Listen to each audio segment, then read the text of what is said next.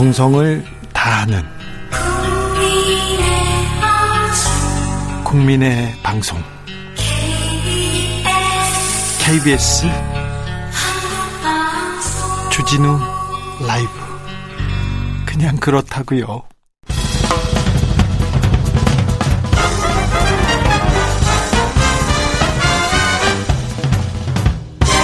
훅 인터뷰 모두를 위한 모두를 향한 모두의 궁금증 훅 인터뷰 LH 직원들의 땅 투기 의혹 일파만파입니다. 경찰은 오늘 LH 본사와 직원 자택 압수수색 나섰습니다. 정부 합동조사단은 모레 1차 조사를 발표한다고 하는데요. 광명 시흥 신도시 발표 이후에 한 시민의 제보가 민병과 참여연대에 접수됐다고 합니다. 그래서 민병과 참여연대가 마구 파헤치기 시작해서 지금 이 상황이 여기까지 벌어졌는데요.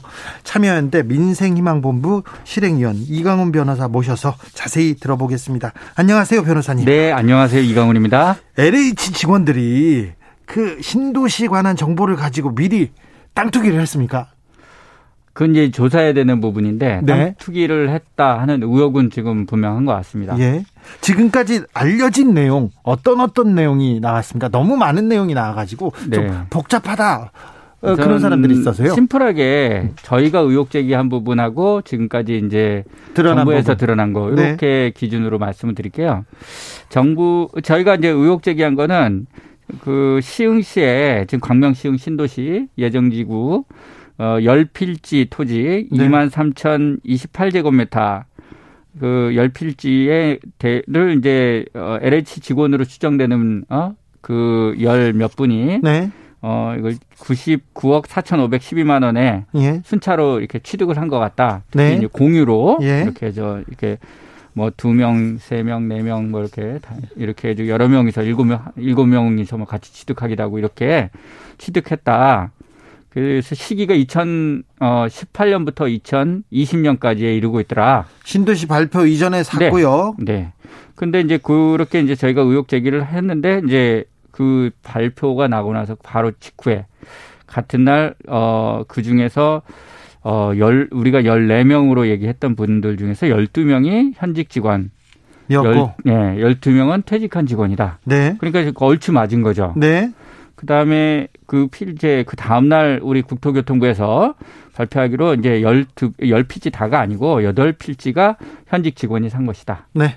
이제 이렇게 나왔습니다. 그래서 저희는 어떤 필지인지 아는데, 예, 하여튼 그 면적을 계산해보니까 17,995제곱미터였어요. 조금 줄어들었지만 그 외에 네 필지가 더 늘어났다는 거예요. 예. 네, 다른 데를 더 조사해 보니까 그러니까 이제 저기 면적은 모르지만 어, 뭐 얼추 비슷하게나 이게 더 많아졌거나 예. 그래졌을 것 같습니다. 아무튼 전현직 LH 직원들이 시흥 시흥 그러니까 신도시가 들어설 예정 지역에 지금 땅 투기를 했다는 게 사실로 드러나고 있습니다.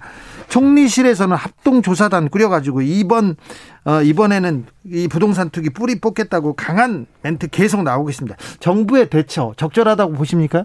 우선 그 총리실 주도로 한 거는 저는 좀 적절했다고 봐요. 네. 왜냐면은 국토교통부가 이제 거기에 좀 관여돼 있는 주무부서죠. 예, 주무부서고 또 관리 책임 부분이 있기 때문에 네. 관리 책임도 따져보기 위해서는 그보다 이제 상위의 기관이 이거를 어, 조사를 하는 것이 맞겠죠. 네. 그런데 이제 국무총리실이 그 땅에 대해서 많은 정보를 갖고 있지는 않, 않지 않습니까? 예. 그러니까 이제 국, 이제 국토교통부가 관장하고 있는 어떤 전산 데이터 네. 이게 이제 지금 한국 부동산원에 있거든요. 네. 그거를 이용을 해서 이제 명단 체크하고 하는 이런 정도의 역할은 그 어, 국토교통부가 네. 주관해서 하고 또 그다음에 그 절러진 정보들을 가지고 합동조사단에서 조사를 하도록 네. 예 그렇게 하고 있어서 일단은 그 부분은 기초 조사를 하기 위해서는 꼭 필요한 과정이었다고 생각이 됩니다. 네. 그 다음에 이제 넘어가면 수사를 해야 될 영역들이 나오겠죠. 예. 그 부분은 이제 합동조사단의 조사만으로는 할 수가 없고 이제 강제 수사도 하고 압, 뭐 압수수색도 해야 되고 금융계좌 추적도 해야 되고 여러 가지 방법들을 동원해야 되기 때문에 그런 부분에서 이제 수사기구도 좀 그 합동수사본부로 네. 이렇게 개편이 된 것이 그 나름대로 그 시적절했다고 생각을 합니다. 어, 검 어, 경찰도 그리고 합동수사본부에서 수사를 열심히 하고 있는데 일부 언론과 야당에서는 검사들이 수사해야지 검사들이 수사 안 하니까 이 수사 실패할 것이다 이렇게 얘기 나오는 부분은 어떻게 보시는지요? 이건 저기 너무 초기인데 이제 네. 이제 수사에 착수했거든요. 그러니까 네. 그 검경 수사권 문제는 이미 한 한 번 이제 저 국회에서 정리가 된 거잖아요. 네. 그러니까 그거로 논란을 벌 일 문제는 아니고 네. 우리가 이제 어, 뭐 어떤 고양이든 뭐 흑묘든 백묘든 예. 그 쥐를 잘 잡으면 되지 않습니까? 예. 예. 결국 그 수사를 잘하라는 것이 목적이기 때문에 네. 그런 부분에 현행 제도를 가지고 잘 활용하고 효율적으로 적시에 수사에 들어가는 것. 그다음에 이제 수, 그 수사가 독립성 있게 수사되는 게 되게 필요하거든요. 네. 그래서 기존의 1차 조사 결과는 하나의 기초 자료에 불과한 거예요. 예. 그 수사의 단서에 불과한 거고 그거에 구애받지 말고 이게 독립적으로 예, 철저하게 수사를 하면 국민들한테 신뢰를 받을 수 있을 거라고 생각합니다. 2507님께서 고생하셨어요. 심증은 40년 전에도 있었어요. 그러게요. 국토부나 이게 그 공무원들이 땅 사고 개발지에다 투기한다 이런 심증은 40년 전에도 있었습니다. 10년 전, 20년 계속 있었습니다. 이번 조사 기간은 5년이고 박정 박근혜 정부 기간까지 포함하기로 했습니다. 그런데요. 일기 신도시 계획이 89년이었나요? 그때 분당 일산 신도시 나왔을 때 그때 그때도 굉장히 대대적인 수사를 했던 것 같은데 자 조사 기간 5년 그리고 어 조사 기간 동안 이렇게 수사를 한다. 이 부분에 대해서는 어떻게 보시는지요? 아, 요 부분은 지금 이제 박근혜 정부 기간 은 그, 그 기간에 대부분의 네. 그 신도시와 관련된 계획들이 그때는 없었던 기간이에요. 예. 근데 이제 그러니까 이제 투, 그 땅 투기는 예상을 하고 할 수는 있었겠지만 박근혜 정부에서 본격적으로 신도시 사업을 막 하고 추진하거나 그러진 않았거든요. 예. 그 전에 이제 이명박 정부 때 많이 했었죠. 네. 올해 이제 해제되는 그 상황이었습니다. 박근혜 예. 정부 때는. 그런데 이제 조사 기간을 그렇게 한 거는 기 그 신도시마다 그, 투, 그 신도시 지정한 기간이 좀 다르기 때문에 편차가 있잖아요. 네. 그러니까 일정 기간 앞에까지 먼저 좀 철저하게 살펴보겠다 하는 의미로서 한 거고 그걸 10년으로 늘린다고 해서 이 문제가 쉽게 잘 조사가 되는 건 아, 아니라고 생각해요. 예. 이명박 정부의 뉴타운 그리고 개발 사업 계속 있었습니다. 그때마다 네. 투기 얘기가 나왔는데 그때는 검찰이나 경찰 수사가 없었거든요. 네, 네, 네. 그때는 이제 예, 그런 수사는 대대적인 수사는 없었고요. 예. 그, 그 전에 이제 노무현 정부 때나 예. 그 이전 정부 때는 이제 있었죠. 그럴 때마다 한 번씩 큰 신도시를 지면 꼭 부동산 투기 문제들이 이렇게 문제가 돼가지고 이렇게 대대적인 수사들을 했었습니다. 예. 근데 이번에 그거를 미리 사전에 좀 점검을 하고 들어갔었으면 더 좋았을 텐데 네. 그거를 못한 건데요. 네. 지금이라도 이런 그 점검을 하는 거는 꼭 필요하다고 생각을 합니다. 아까 변호사님이 정부 합동 조사단과 또 다른 수사기관의 강제 수사 필요하다고 얘기했는데요.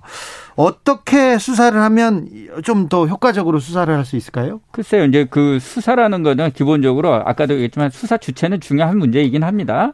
네. 주체 중요하지만 수사를 같이 이렇게 효율적으로 해야 되거든요. 지금 현재 이게 이제 규모가 일단 큽니다. 네. 그러니까 그 인원이 많이 필요하죠. 예. 그러니까 이거 효율적인 방법으로 해야 될 거고요. 예. 두 번째는 그 지금 여러 기관이 관여가 돼 있기 때문에 여러 기관의 역할이라든지 이런 것들을 잘 이제 따져봐야 됩니다. 그 다음에 이렇게 전수조사를 하다 보면 이제 그 이렇게 맥락을 좀 놓치는 경우가 많아요. 예. 그래서 이제 이 정보가 어디서부터 생성이 됐는지 그걸 보고 찾아 들어가면서 쫓아 들어가야 되는 그런 수사들을 좀 할 필요가 있습니다. 네. 국민들은요. 네. 아 이번 신도시 예정지에 투자 투기한 것만 잡지 말고 이 기회에 이 기회에 부동산 어, 공직자들의 부동산 투기는 뿌리 뽑아야 된다, 엄벌해야 된다 이렇게 생각하고 있습니다. 그런데 현행법만으로는 공무원의 부동산 투기 근본적으로 막을 수 없다는 지적도 계속 나오고 있습니다. 좀 현행법의 한계는 무엇인지요? 지금 이제 현행법은 그 공공 그 공공주택법이나 이런 거는 이제 그 공공주택 지정과 관련된 그 어, 이제 직무상으로 취득한 정보 이런 것들을 비밀 정보를 이제 누설했을 때 네. 다른 사람이 이용해 목적외로 사용하거나 그 누설했을 때 이렇게 이제 처벌하게 돼 있거든요. 네. 그러다 보니까 이제 이 직무상욕을 취득하게 되는 범위가 좀 사람이 적겠죠. 그렇죠. 그다음에 또 공공 저, 저 부패 방지법 부패방지법은 또 업무상 비밀이라고 해서 그 업무상 비밀을 취득한 사람 이렇게 돼 있어서 업무상 비밀을 취득하는 것이 그 직무상으로 취득하는 것이 그 범위도 좀 좁아요. 그러다 보니까 범위를 좁게 설정하고 고 공직자를 처벌하겠다. 그 위반한 공직 이렇게 돼 있다 보니까 이거를 이제 받는 사람 쪽은 처벌하지 않는 그 부분이 있어요. 그리고 그 공직자가 그 옆 부서 그리고 네. 옆 친구들한테 얘기해 주는 거 그 사람들은 안 걸릴 가능성이 있잖아요. 그렇죠, 그렇죠. 네. 그러니까 그래서 내 너무 비밀로 비밀을 가지고 이렇게 전달이 됐느냐 이렇게 따져 보면 이게 처벌할 범위가 굉장히 줄어드는 위험이 있어요. 예. 그래서 이제 앞으로 차제 이제 이 문제들을 개선하는데 좀 모델이 될 수 있는 거는 자본시장법이에요. 네. 자본시장법은 이제 상장 회사나 이런 그 회사들이 그 미- 미공개 중요 정보 그러니까 이제 주식을 사고 팔고 하는데 그 중요한 판단의 기초가 되는 중요 정보 있잖아요. 이익을 얻거나 또는 손실을 회피하거나 할 수 있는 정보. 예. 이런 정보들을 이제 그로서 이제 일반인들한테 공개돼 있지 않은 거 이런 정보를 그, 그 몰래 건네줘 가지고 이걸 이제 저걸 이제 그걸 가지고 이제 주식 사거나 하면은 이거를 이제 사거나 팔거나 이러면은 이제 그거에 대해서 처벌하는데요. 받는 사람 쪽도 처벌합니다. 받아서 처, 이용하는 쪽에서도 네. 처벌하기 때문에 처벌해야죠. 네. 그리고 그걸 가지고 이익도 환수해요. 벌금을 이제 투기이익에 그런 이제 정보를 얻어서 발생한 수익 또는 회피한 손실의 세배에서 다섯 배까지 벌금을 병가하거든요. 네. 그러니까 이제 그런 것으로서 이런 그 경제 이익을 박탈함으로써 이 이런 동기를 제거를 하는 거죠. 이익을 봤을 경우 세배 다섯 배 이익을 안 봤을 경우 나는 이익 안 봤어. 네. 투기해도 되는 그렇죠. 건가요? 그러, 아니죠. 이익을 안 봤을 때도 저희도 이제 그래서 이제 저희가 그 부분도요. 제한하는 부분에서도 그 벌금의 일정한 부분은 좀 부과하는 게 필요하다고 생각을 해서 그 징역형 또는 벌금 이런 부분을 선택할 수 있도록 이렇게 제가 그 어- 어제 우리 심상정 의원을 네, 네. 통해서 그 민변 참여연대가 민변 모여서 법안 개정 예, 필요하다고 했죠. 했습니다. 어떻게요? 그러니까 지금 말씀드린 건데요. 네. 지금 미공개 중요 정보를 이용해서 네. 그, 그, 이제 처벌, 처벌 수위를 좀 그런 거래에 대해서 어, 하- 그리고 정보 제공한 사람, 그 다음에 정보를 받은, 받아서 이용한 사람, 이용해서 거래한 사람, 네. 이런 사람들 다 처벌할 수 있도록 그렇게 이제 했고요. 네. 형량도 좀 높였습니다. 징역 1년 이상 또는 뭐 50억 이상이면 뭐, 오, 저, 저, 무기 또는 5년 이상 징역. 네. 뭐 그다음에 5, 5억 원 이상은 3억 원 뭐저 징역 3년 이상 징역 이런 것들을 할 수 있고 벌금도 병과할 수 있게. 변호사님. 네. 근데 어제 그 기자회견 나오고요. 그리고 이제 부동산 투기 엄벌하겠다 얘기 나오는데 네. 부동산 업자들, 그다음에 브로커들 그런 사람들이 그냥 웃더라고요. 이게 실효적 실효성이 있을지 현실적으로 부동산 투기를 제어할 수 있을지. 아, 이거 요것만 가지고 제어할 수는 없죠. 그러니까 이제 예를 들어 비밀 정보가 유출이 되는 거 요것만 가지고 정보를 그 투기를 제어한다는 거 말이 안 되고요. 네. 지금 예를 들어 이제 투기 같은 거 할 때 우리가 제일 많이 이용하는 게 뭐냐면 농지 같은 거야. 농지 같은 네. 거 취득을 하면서 그 농지가 이제 투기의 목적으로 이용이 되거든요. 그렇죠. 그런 부분들을 찾아 들어가서 이 농지를 허위로 취득하는 거. 공무원이나 그리고 농사를 짓지 않는 사람들이 네. 농지를 가지고 있고 그걸 가지고 어, 투기에 이용하려고 한다. 토지를 가지고 있고 그걸 가지고 처벌해야 될 거 아닙니까? 네, 그래서 이제 그 직접적으로 이제 토지를 취득하는 걸 제한하는 거는 좀 범위가 좀 좁을 수는 있어요. 왜냐하면은 일, 일반인들이 그 토지를 취득하는 저 공무원은 토지를 아예 취득하면 안 된다 이렇게 하기가 또 쉽지 않은 부분이 좀 있거든요. 예. 근데 그래서 이제 어떤 범위를 좀 정해야 될 것 같아요. 그런 이해상충이 있는 그런 그 공무원들 이런 공무원들을 좀 범위를 정해놓고 그들은 이런 거를 취득하면 안 돼. 이런 예, 이런 어떤 1주택 이상의 다른 거를 취득하면 안 돼. 뭐 이런 어떤 그 행위 규범을 만들어 놓는 것이 좀 필요하다고 생각합니다. 구- 이거는 이해상충이라는 관점에서 보고 하는 거예요. 국토부나 참 LH공사 그 공무원들한테 이런 그 이해충돌 방지법이 작동되지 않는 것 자체가 진짜 우아, 의아합니다. 윤미정님은 이런 의견 주셨어요. 매번 수사한다지만 처벌도 제대로 안 되고 비리는 더 판치고 정말 비리는 없어질 수 없는 건지 정당하게 사는 사람만 호구되는 세상 같아요 하면서 안타까움을 전했습니다. 흩날림 의원님께서는 국회는 법 빨리 만들고 소급 적용해서 다 특이한 사람들 다 거지 만들어라 이렇게 얘기합니다. 어제 양양자 민주당 의원께서 네. 강력한 이해충돌 방지법 입법 추진하겠다고 했는데 대책이 될 수 있을까요? 네, 저는 뭐 이해충돌 방지법은 그 동안에 계속 그 참여연대에서 이 제, 제정을 요청을 했었습니다. 우리 민변 참여연대 계속 요청을 했는데 그 부분에 대해서 그 동안에 좀 국회 소극적이었거든요. 네. 국회의원도 이제 그 부분에서 걸리는 부분이 있어서 그러셨던 것 같아요. 네. 그러다 보니까 논의 소극적으로 했는데 이번에 이게 문제가 되면서 이제 사회적 요청이 있게 되니까 이 부분에 대해서 좀 적극적으로 이제 국회의원들도 좀 방향을 선회해서 지금 논의를 하는 것 같습니다. 네. 정부와 LH 관련자가 3기 신도시 땅에 투기했다는 의혹을 제기하면서 전수조사를 요구하는 글이 이미 2년 전 청와대 국민청원 게시판에 올라왔다는 사실이 알려져서 화제가 됐는데요. 자, 공무원의 투기들, 투기. 어제 오늘 일이 아닙니다. 자, 이제는 바로 잡아야 됩니다. 재발 방지를 위해서 어떻게 해야 된다고 보십니까? 어떤 식으로 이 사건이 마무리돼야 된다고 보십니까, 변호사님? 제가 뭐 그걸 다 제안할 수 있는 사람은 아니고요. 우선은 저희들이 이제 어, 이번 주부터 계속 얘기를 하는 게 이제 제도 개선에 대한 그 방향성들 좀 그 찾아보자. 네. 이런 말씀들을 지금 계속 하고 있습니다. 우선은 수사는 수사대로 철저히 해야 되겠죠.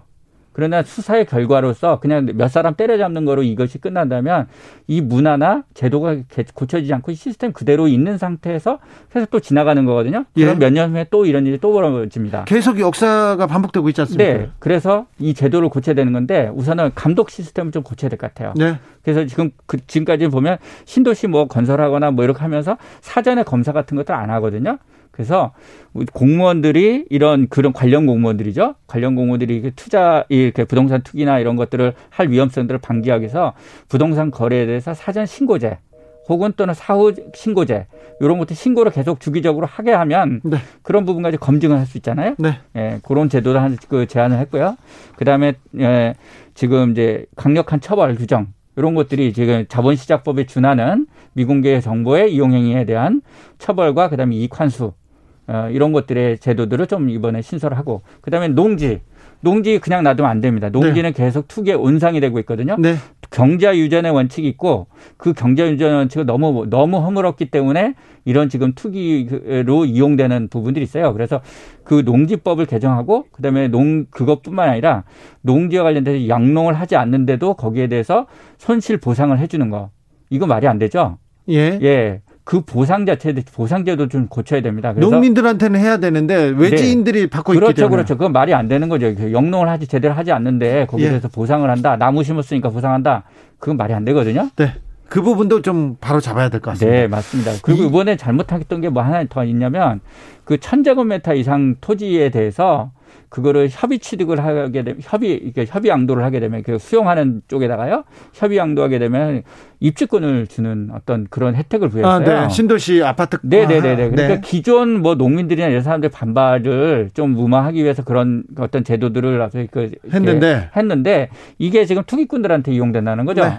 그래서 자꾸 토지를 나눠요. 천제곱미터 이상으로. 그래서 쪼개 쪼개기 쪼개기 한다는 거죠. 그래서 분양권 그거 받아보려고. 네. 그러니까 이거는 허용할 수가 없는 거죠. 이런 제도도 이번에 이참에 문제가 드러났으니까 좀 고쳐야 되겠습니다. 예. 2584님이 국회의원들의 농지 소유가 많다고 하는데 논의는 할까요? 잘 안 할 것 같은데요. 지켜봐야 되겠습니다. 2020님이 바늘도둑, 소도둑됩니다. 엄벌해 주세요. 엄벌해야 됩니다. 자, 오늘 말씀 감사했습니다. 지금까지 참여하는데 이강훈 변호사였습니다. 감사합니다. 네, 감사합니다.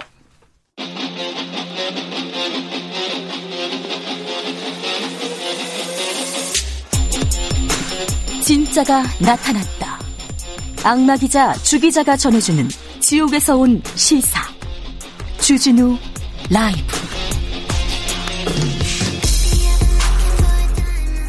자, 이번에는 부산으로 가보겠습니다. LCT 특혜 분양 리스트가 존재하는 것으로 드러났습니다. 리스트에는 국회의원, 전직 장관, 검사장, 전직 법원장 뭐 이런 고위층 인사들이 100명이 넘습니다. 시민단체는 이영복 회장이 LCT 분양권을 로비 수단으로 썼다면서 의혹을 제기한 바 있습니다. 그때도 수사가 안 됐는데요. 이번에는 어떻게 될까요? 알아보겠습니다. 양미숙 부산 참여연대 사무처장 연결했습니다. 안녕하세요. 네, 안녕하세요.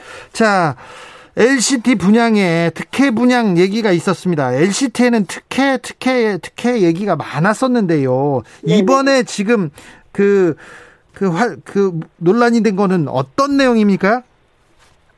예, 이번에 그 논란된 부분은 어, 저희가 2017년에 이제 특별 분양본 사, 사, 43채를 어, 빼돌려서 사전 특혜 분양을 한 부분을 주택법 위반으로 고발한 적이 있었습니다. 네.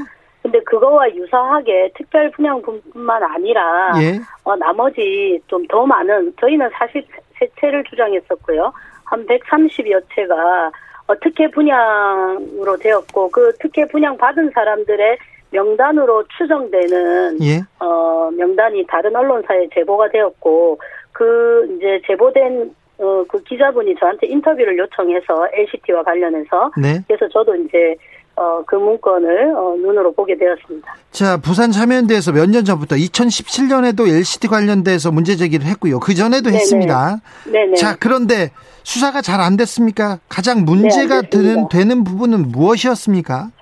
어, 지금 공개되거나 부산 참여연대가 지속해서 문제 제기해온 부분이 어, LCT 비리, 비리가 이영복 회장과 그 측근들만으로 이루어진 것이 아니고 네. 부산 지역 관료 언론, 법원, 검찰, 정치인과 유착 관계가 형, 형성되고 그, 형, 그 유착 관계를 통해서 특혜와 불법이 저, 저질러졌다는 문제점을 지적했었고요. 네. 그리고 이런 방식이 여전히 부산에서 통용되고 있다는 점. 왜냐하면 수사가 제대로 안 됐기 때문에.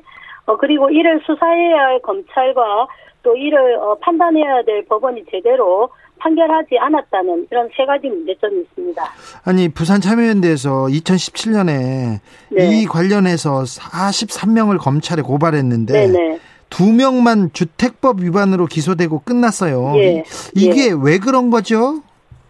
예, 주택법 위반으로 이영복이 형을 살고 있죠. 그래서 저희가 이영복 씨가 죄가 있다면 이영복이 주택을 준 사람도 문제가 있을 수 있으니 검찰에 고발을 했습니다. 근데 검찰은 두 명을 제외하고 어, 모두 피해자는 어, 증거 불충분으로 혐의 없음을 처리했는데 그 처리하는 시간이 2020년 10월 말이었어요. 그러니까 공소시효가 3일 남은 상황에서 그냥 어, 무혐의 그냥- 처리했고 예. 네.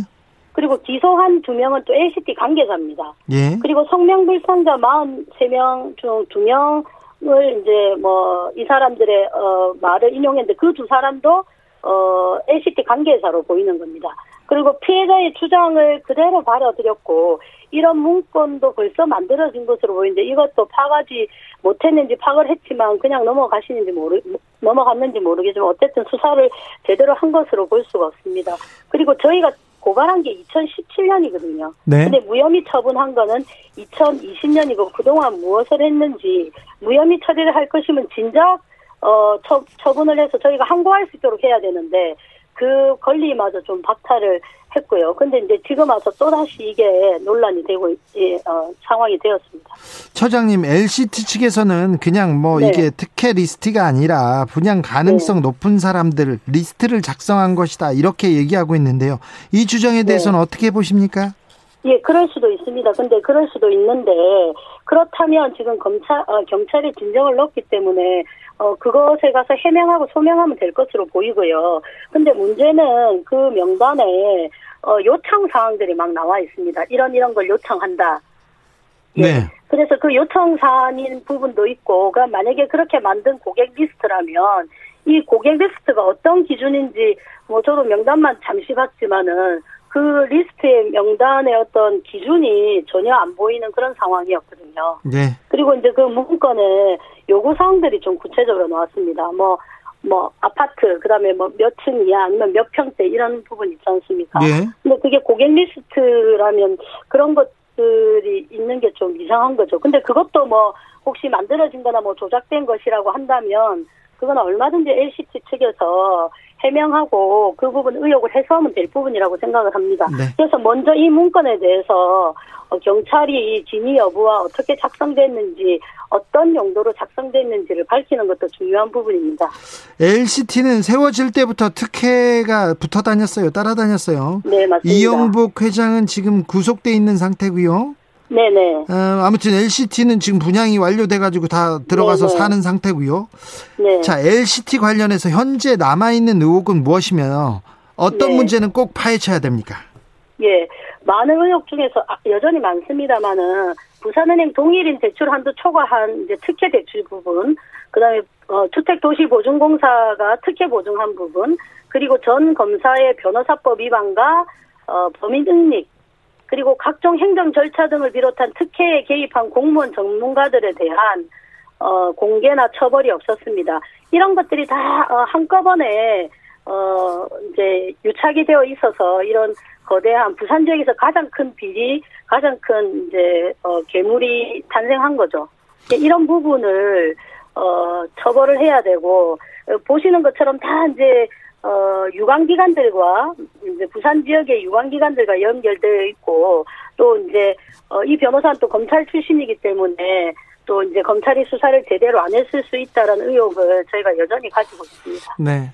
LCT 특혜, 이런 괴물이 왜 태어났을까요? 왜 그런데 다 밝혀지지 않을 것 않고 계속 반복되고 있는 걸까요? 그 이유는 뭐라고 보세요? 예, 저희가 이제 이 LCT 대응을 하면서 관료, 연구자, 언론, 정계, 검찰, 법원 등 이렇게 어, 토건 성장 유착 그룹이라고 좀 표현을 했었거든요. 네. 어, 이런 유착 관계가 뭐 있을 수도 있습니다만 이 유착 관계가 불법을 저지른다면 그 불법에 대해서 처벌을 해야 되는데 네. 이 처벌이 정확하게 하고 또 엄격하게 이루어지지 않았습니다.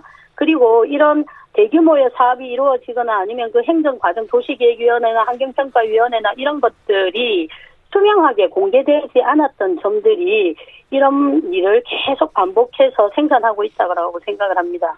네. 1928님께서 도대체 땅에 무슨 짓을 하고 있는 걸까요? 특혜나 내부 정보로 돈 많이 벌면 엄청 행복한가요? 양심 따위 다 팔아버려도 사는데 시장 없다는 태도 누가 조장하는 건가요? 참 아이들 보기 부끄럽습니다. 얘기했습니다. 아, 부끄럽네요. 참, 이번 기회에, 이번 기회에 부동산 투기라는 것을 좀 몰아내야 되는데, 사라지게 만들어야 되는데, 참. 아, 감사했습니다. 오늘 말씀 양미숙 부산 참여연대 사무처장이었습니다. 네, 수고하세요. 네, 감사합니다. 정치 피로, 사건, 사고로 인한 피로, 고달픈 일상에서 오는 피로. 오늘 시사하셨습니까? 경험해보세요. 들은 날과 안 들은 날의 차이.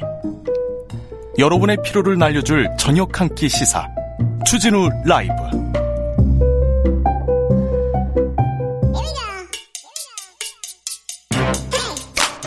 뉴스를 향한 진지한 고민. 기자들의 수다.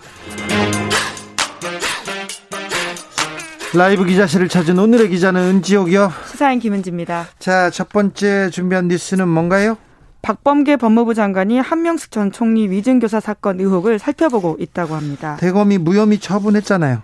네, 그렇죠. 증거가 부족하다라는 이유였는데요. 네. 이 사건은 여러 차례 말씀드린 바가 있는데 요약하자면 한 재소자가 한명숙 전 총리에게 불리한 진술을 거짓으로 했다 이렇게 밝힌 사건이었고요. 검사의 강요에 의해서 거짓으로 진술을 했다는 거 아닙니까? 네, 그렇죠. 그래서 이 지난해 불거진 이 사건의 파장이 컸습니다.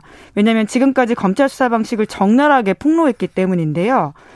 해당 재소자가 법무부에 진정을 했고 또 게다가 앞서 또 다른 재소자가 최아무개 씨라고 있는데요. 이 사람이 비슷한 내용을 법무부에 진정했다 이런 사실도 알려졌습니다. 진정하면서 검사들이 시켰어요. 그래서 거짓말했어요. 그런 내용들이 거의 드러났어요. 네, 같은 내용이라고 볼 수 있는데요. 네. 하지만 지난해 윤석열 당시 검찰총장은 이 사건을 대검 감찰부가 아닌 서울중앙지검 인권감독관실로 배당했습니다.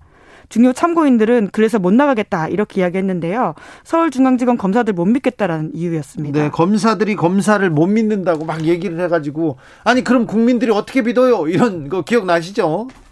네, 이제 그렇기 때문에 당시에 추미애 전 장관, 당시 장관이 이 사건을 대검 감찰부가 아니 감찰부가 직접 조사라 이렇게 지시를 했습니다. 네. 또한 이문정 검사를 대검 감찰정책연구관으로 원포인트 인사하면서 다시 사, 한번 사건이 좀 불붙는가 했는데요. 임 검사한테 이거 이거 원포인트로 이거 해라 이렇게 시킨 거라고 봐야죠. 네, 이제 그런데 또 윤석열 총장이 당시에 이문정 검사에게 수사권을 주지 않았습니다. 그래서 무혐의 무혐의로 처분을 내렸는데 박범계 장관이 다시 지금 살펴본다는 거죠? 네, 이제 수사 지휘권을 발동할 수도 있지 않냐라는 이야기들이 법조계에서 나오고 있는데요. 뭐 아직 결정된 바는 아니지만 그럴 수도 있다라는 가능성이 있습니다. 네. 왜냐하면 시효가 얼마 남지 않았기 때문인데요. 공소시효 얼마 남지 않았잖아요. 네, 이미 한 명은 지났습니다. 관련 증인 두 명 중에 한 명은 공소시효가 지난 6일에 만료가 됐고요. 나머지 한 명의 공소시효는 오는 22일까지입니다. 그러니까 이 사건의 핵심은 한명숙 전 총리 재심이냐 아니냐 이렇게 볼 게 아니라요. 제가 봤을 때는 검찰이 지금까지 관행이란 이름으로 저질러왔던 불법 수사 행태가 어떤 거였는지를 보는 게 핵심이라고 보이는데요. 특수수사하면 우리가 뭐 대단한 기법이 있거나 혹은 어마어마한 일이 있을 거라는 생각을 하기 쉽잖아요. 예. 하지만 이제 이 사건으로서 드러난 것들이 약점 잡힌 재소자들에게 증언을 강요하거나 연습시키는 그런 민낯이었다라는 거죠. 네. 그렇기 때문에 이러한 의혹 생각대로 검찰 주장이 사실이 아니라면 좀왜 사실이 아닌지, 왜 무혐의 줬는지를 그냥 증거 부족이라는 말만이 아니라 구체적으로 밝힐 필요가 있다고 봅니다. 검찰 네. 신뢰 회복을 위해서라도요. 그렇죠. 어, 당신은 한명숙 전 총리가 가장 유력한 서울시장 후보였는데 특수 2부에서 열심히 수사를 합니다. 근데 무죄가 나올 때쯤 되자 아, 이건 안 되겠네. 그래서 특수 일부에서 다른 건으로 막 수사를 합니다. 그거 거기에서 잘 안 되니까 재소자를 불러서 중요한 내용은 다 수사가 끝났어요. 그런데 재소자를 그 주요 증인과 같이 교도소에서 한방을 쓰고 있는 다른 사람을 불러서 이렇게 진술하라고 예행 연습을 했다는 거 아닙니까? 이거는 좀 검사님들 너무했잖아요. 부끄럽잖아요. 네, 그러니까 그것이 특수수사의 민낯이라고 한다면 이런 수사는 정말 없어져야 된다라는 것들이 이번에 나왔던 것들인데요. 그런데, 의혹이라면 밝혀져야죠. 그런데 이게 재소자들한테 감옥에 가 있잖아요. 검사가 사실상 하늘이에요. 너무 무섭죠. 그런데 자 불러다가 커피도 먹이고 밥도 먹이고 야 감옥에 있을 때 편히 좀 봐줄게. 그러면서 부르지 않습니까? 그러면은 재수자들이 거의 그 말을 바꾼다고 합니다. 이걸 특수부에서 잘 이용했다는 거 아닙니까? 네, 그렇죠. 왜냐하면 그 사람이 목숨줄을 쥐고 있고 기소를 할지 말지 혹은 기소를 하더라도 낮은 혐의로 해줄지 그렇죠. 앞으로 구형을 하더라도 얼마나 세게 할지 이런 것들이 모두 검사에게 달려있는 이슈이기 때문에 재소자는 아주 취약한 위치에 있을 수밖에 없습니다. 이 사건에서도 불러다 초반 매겼다는 거 아니에요? 네, 그렇죠. 예, 그런 사건에 대한 어떤 민낯이 뒤늦게 드러나서 좀 사실 좀 우습다 이런 생각이 들 정도인데요. 네. 예, 초반 먹였다라는 이야기는 실제 그런 영수증 그리고 출입 기록으로 확인된 바가 있습니다. 네. 하지만 검사들은 자기들이 먹은 게 아니라 그 재소자만 먹었다 이렇게 이야기를 하고 있습니다. 잘했네요. 알았어요. 사실 저는 이렇게 참고인 불러가지고는 조사하면서 초밥 먹는다는 이야기 자체를 처음 들어봐서 이럴 수도 있나라는 생각이 들긴 했는데요. 네, 이런 일이 많았어요. 사실 그동안은 많았는데 이번 기회에 이번 기회에 좀 이런 관행 재소자들 불러다가 출정 조사 시킨다고 불러다가 편의 제공하고 잘 봐줄게 하면서 불어라 그렇게 이야기를 만들고 그런 수사 가능은 사라져야 합니다. 네, 게다가 한만호 씨 같은 경우에는 70번 넘게 불렀다라고 하는데요. 하지만 남아 있는 기록은 진술서 한 번, 진술 조서 다섯 개 이렇게밖에 없다고 합니다. 그러니까 나머지는 도통 무슨 이야기를 했는지는 공식 기록을 아예 남아 있지 않기 때문에 그 사이에 은폐를 했는지 회유를 했는지 무슨 이야기를 했는지 전혀 알 수가 없는 거죠. 제가 제가 취재할 때요. 한한 힘이 센 과거의 고, 과거에 이제 청와대에도 있고 뭐 서울시에도 있고 그랬던 사람이 있는데 그분한테 전화를 받았어요. 아니 어떤 어떤 일이세요? 구속돼 있는 사람한테 전화를 받은 거예요. 구속 상태일에 전화를 했다고요? 네. 오 어떻게 있어요? 어, 음, 예. 잘 있어. 그러면서 한번 놀러 와 그러더라고요. 놀러 와라고 했는데 어디로 간지 아세요? 검사방으로 놀러 갔어요. 검사방에서 검사방에서 제가 갔더니 어뭐 마실 거야 이렇게 커피 아니 저 커피 안 먹습니다.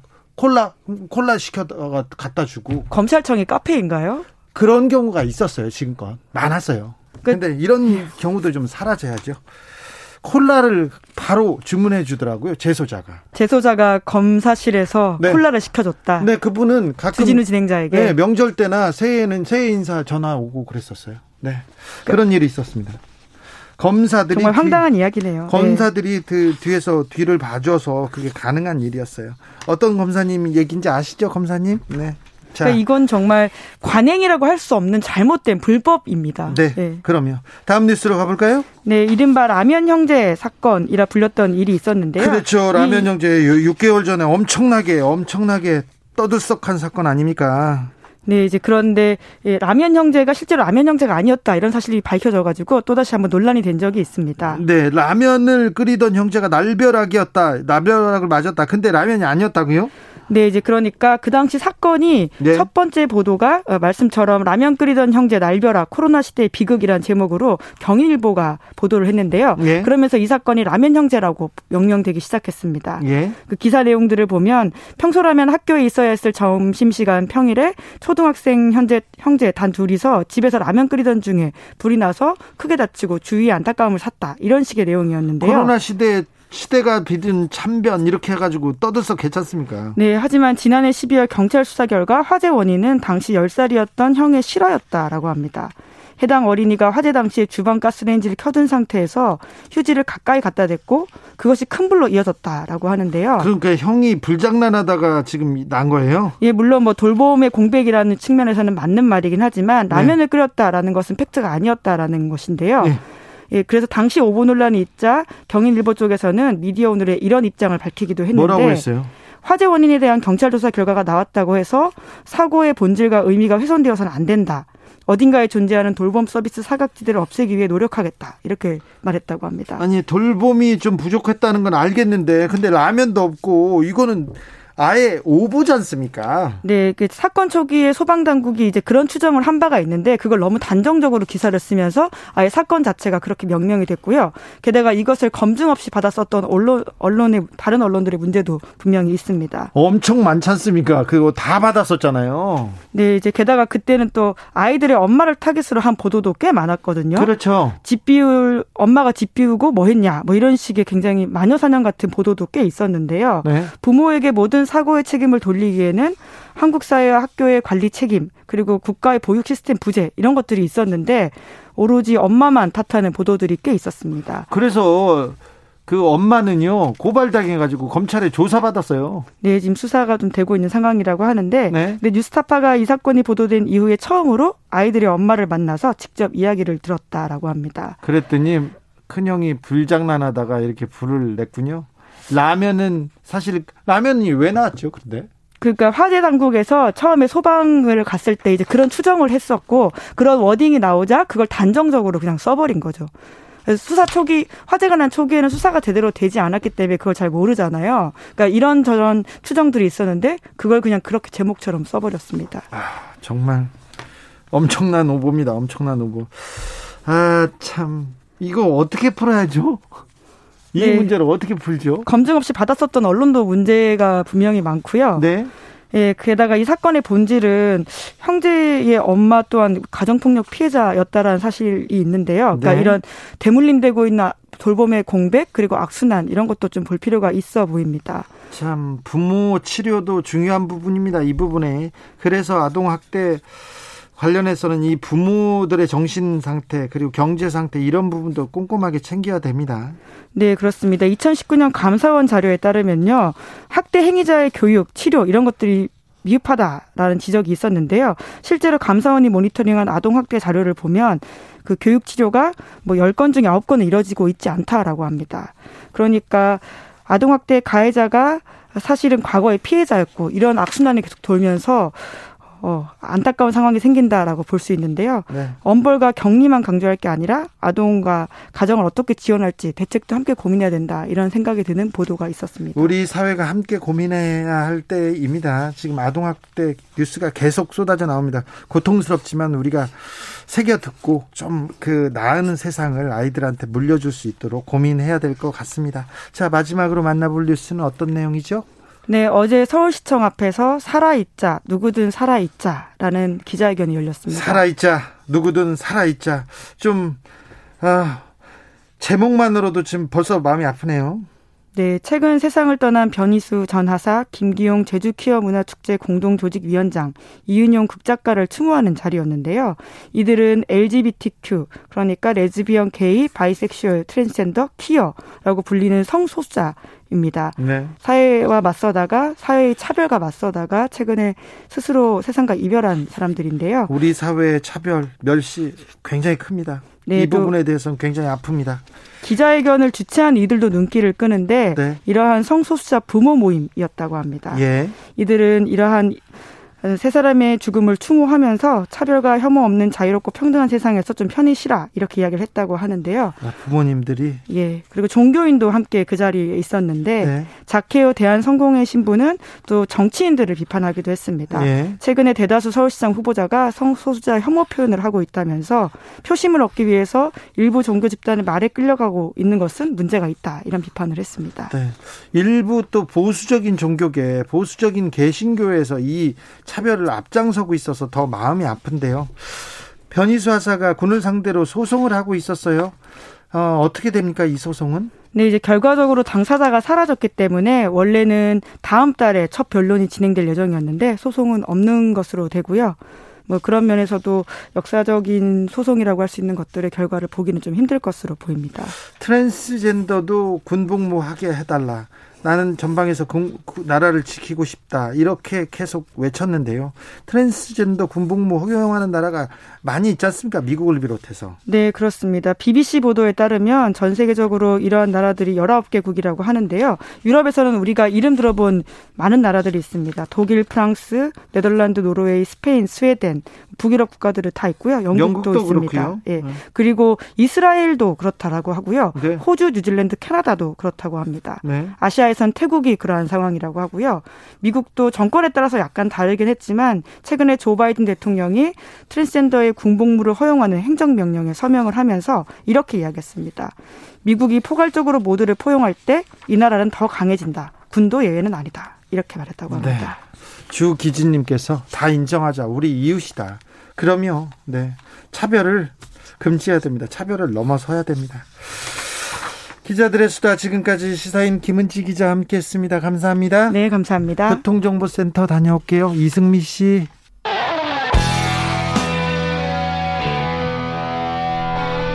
스치기만 해도 똑똑해진다. 드라이브 스루 시사 주진우 라이브.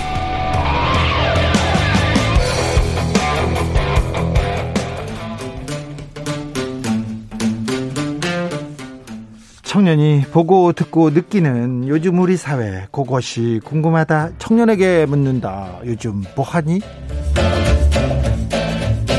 프로게이머 출신 유튜버 황희도, 황희도 씨 어서 오세요. 네, 안녕하세요. 잘 지내셨어요? 예, 잘 지내고 있습니다. 자, 오늘 준비한 얘기는 뭔가요? 예, 먼저 준비한 주제는 지금 LH 직원들의 투기 의혹 여파가 지금 2030 청년들한테까지 엄청나게 퍼지고 있습니다. 청년들의 반응 어떻습니까? 일단 그 엄청난 분노가 이, 이어지고 있고 뭐 상대적 박탈감, 배신감, 그리고 불신, 무력감 이런 반응들이 대부분이었습니다. 네. 그래서 일단 인터넷의 전체적인 반응을 봤을 때는 현 정부를 향한 비판적인 댓글들도 있었는데요. 뭐 홍남기 총리랑 그다음에 홍남기 부총리랑 변창흠 장관부터 투기 조사해 보자. 등잔 밑이 어둡다. 뭐 고개 그만 숙이고 신도시 지정 취소해라. 뭐 개발 제한 구역으로 다시 묶어라. 이런 반응도 있었고 뭐 현 정부뿐만 아니라 사실은 이게 전체적인 그 여태까지 불신이 좀 쌓여 있다고 보는 댓글들이 많았는데요. 뭐 LH 본사 가서 뭘 확인하겠냐. 일 터졌을 때만 이렇게 사과하지 말고 평소에 제대로 관리해야 되는 게 기관장들의 역할 아니냐. 뭐 그리고 청년들이 지금 투기 학원을 다녀서라도 부동산 투기를 해라. 이게 약간 지금 현 상황을 좀 비꼬는 듯한 그런 비판적인 목소리도 있었습니다. 그렇죠. 음. 그렇죠. 좀 안타까워요. 청년들한테 이런 뉴스를 보여주고 이 사회가 그렇게 공정하지 않다. 열심히 노력하는 것보다 이렇게 투기로 한몫 잡으면 된다. 이런 사람들을 보여주는 것 자체가 건강하지 않다는 건데요. 예. LH 신입사원은 이걸로 잘려도 땅 수익이 평생 월급보다 많다. 이런 아, 내용을 적어놓고 있으니 이게 참 그러니까 안타깝습니다. 이, 게 반응을 보면은 나 혼자 힘든 거는 얼마든지 견딜 수 있다. 그런데 네. 다른 사람이 말씀 주셨듯이 이렇게 터무니없는 짓들을 하면서 돈을 많이 버는데 그걸 어떻게 우리 보고 참으라고 하냐 이런 반응들이 되게 많이 보였습니다. 그러니까요. 네.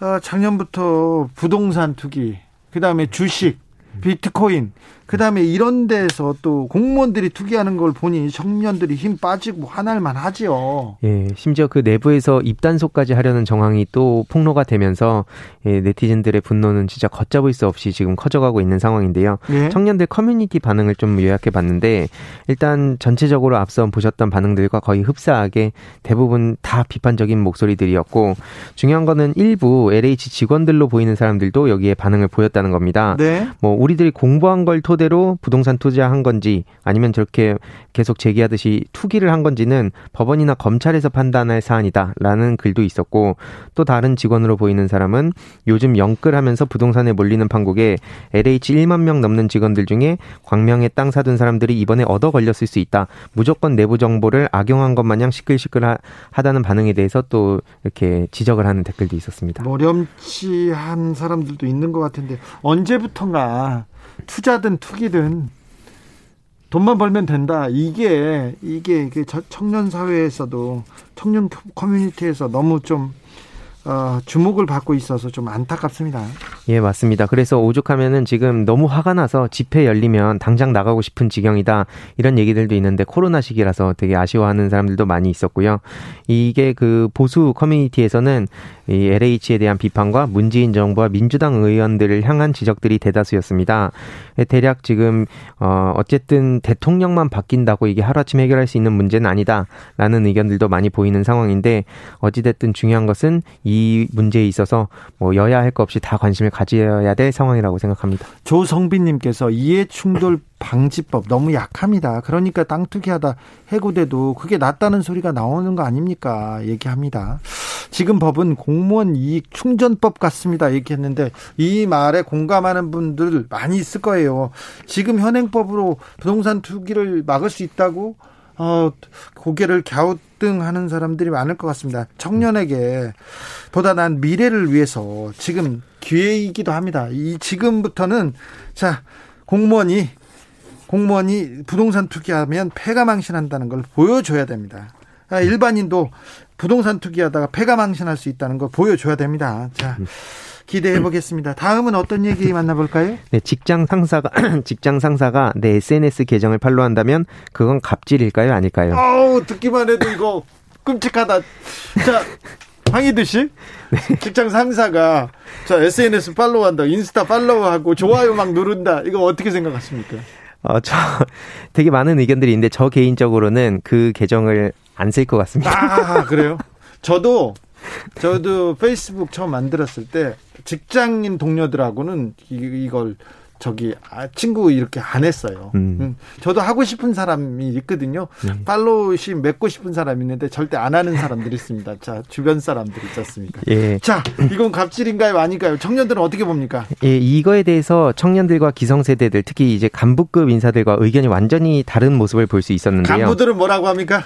예, 간부들 입장에서는 일단 이게 왜 문제이냐, 약간 이런 반응들이 많았습니다. 아, 그래요? 예, 이게 아저씨들 또그 그 할아버지들 또 지적 받습니다 청년들한테. 예. 근데 이게 MZ 세대 같은 경우에는 이 사생활 침해를 특히 직장 내 괴롭힘이라고 생각을 한다고 하는데 음. 일과 시간 끝난 후에 뭐 개인적 SNS를 통해 연락을 받거나 네. 아니면 SNS에 와서 막 좋아요를 뭐 누르고 혹은 누르는 걸 강요하는 경우도 있다고 하는데 네. 중요한 건 이게 막딱 부자르듯이 선을 그을 수가 없는 게 지금 현실인 것 같습니다. 네. 그래서 실제로 이제 문제가 되는 지점들도 있는데 오죽하면 그래서 젊은 세대가 요즘 SNS에서 여러 프로필을 사용하는 멀 멀티 프로필 기능을 사용하는 경우도 있다고 하더라고요. 아, 그래요? 예, 그래서 지금 이거에 대해서 좀 인터넷 반응을 봤을 때에는 사생활 침해라고 보는 사람들도 있었는데 사생활 침해가 아니라고 보는 의견도 굉장히 많았습니다. 자, 청년들의 반응은 어떻습니까? 일단 청년들의 반응은 대부분 그 본인의 이야기를 그러니까 개인의 사례를 들면서 이거 어떻게 해야 되냐. 내 직장 상사가 내 SNS를 봐버렸다. 어. 여기 이제 많은 사람들이 공감을 하고 안 한다고 한다든지 아니면 뭐 비공개로 돌린다든지 아니면 다른 계정을 만든다든지 이런 해법들을 서로 주고받는 경우가 좀 많이 보였습니다. 그래요? 네. 재밌네요. 네. 어, 커뮤니티에서도 이, 이, 이 관련돼서 토론이 막 진행되고 그렇습니까?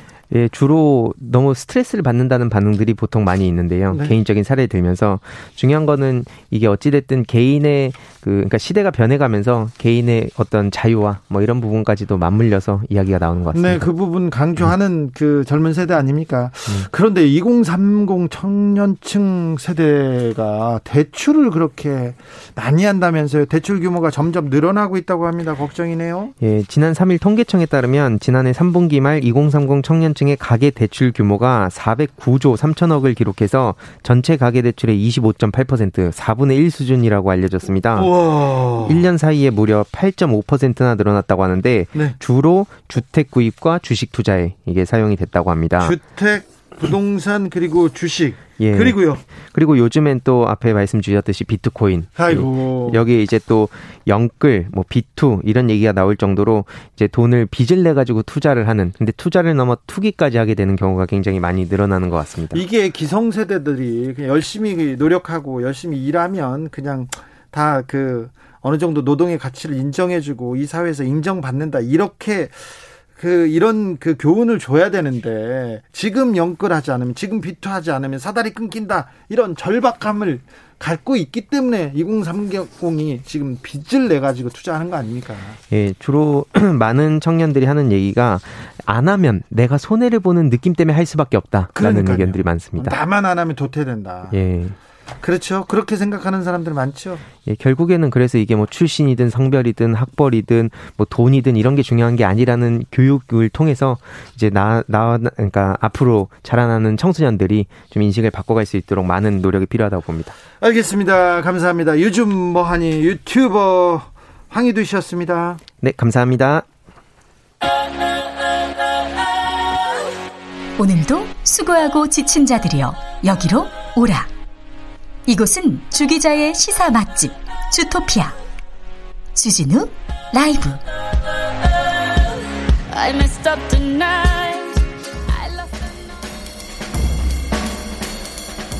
느낌 가는 대로 그냥 고른 뉴스 여의도 주필. 누가 왕이 될 상인가? AI 관상가가 본 윤석열 이재명 헤럴드 경제기사입니다 윤석열 전 검찰총장의 관상을 무려 AI를 동원해 가지고 봤습니다. 그랬더니 98%의 확률로 왕의 상이다 이렇게 분석했습니다. 눈이 가늘어 지혜롭고 진실되며 어 잠깐만요. 눈은 저도 가늘어요. 김재동이 제일 가늘어. 지혜롭고 진실돼 김재동. 그럼 마, 그래가지고 눈이 가늘어 지혜롭고 진실되며 만인의 스승 같은 사람. 눈이 가늘다. 그런 만인의 스승 같은 사람 저도 좀 스승처럼 좀 존중해 주세요. 김재동도 존중해 주자고요. 자 여권 주자 1위를 달리고 있는 이재명 경기도지사는 53%의 확률로 상인의 상 장사꾼의 얼굴을 가졌다고 이렇게 썼어요. 그러면서 뭐라고 쓰냐면 AI, AI 관상가가 단순한 견해일 뿐 재미 정도로만 참고하는 것이 좋다 이렇게 썼는데 재미로 기사 쓰십니까? 근데 이게 재밌습니까? 정보도 없고요. 이게 뭐냐고요. 눈이 가늘어 지혜롭고 진실된다고요? 눈이 가, 아, 나 참. 항상 저한테 눈 좀 뜨라고 좀 쳐다보라고 그런 얘기 하시던데, 재미로 기사 쓰십니까? 이게 참 대단한 보도 나왔습니다. 이런 기사 쓰면 부끄럽죠. 왜 그러세요? 너무하지 않습니까?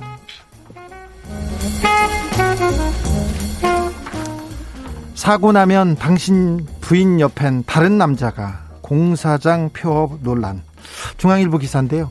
부산국제아트센터 건설 현장에 이런 문구가 붙어 있었어요. 사고 나면 당신 부인 옆엔 다른 남자가 이렇게 태영건설 태영건설 컨소시엄이 해당 안내판을 세웠다고 하는데요. 얼마 전에 태영건설은 과천에서 사망 사고를 일으키게 하는 그런 사, 사고를 냈었죠. 그런데요, 잘 보세요. 이거 노동자한테 그냥 떠미는 것 같아요. 모든 책임을. 건설노조에서도 이 부분에 대해서 안타까워했습니다. 죽고 싶어서 일하는 사람은 없다. 간판 내용은 사고 책임을 노동자에게 떠넘기는 것이다. 사고가 나면 안전수칙을 지키지 않은 노동자 책임이라는 사용자 측의 인식이 그대로 깔려 있다고 비판했습니다. 사고 나고 싶어서 죽고 싶어서 일하는 사람이 진짜 어디 있습니까? 아, 사고 나면 이게 노동자에 대한 너무 비하 아닌가요? 이거 참 언론사에서 하는 언론사도 하는 건설회사 이거 너무하는 것 같습니다.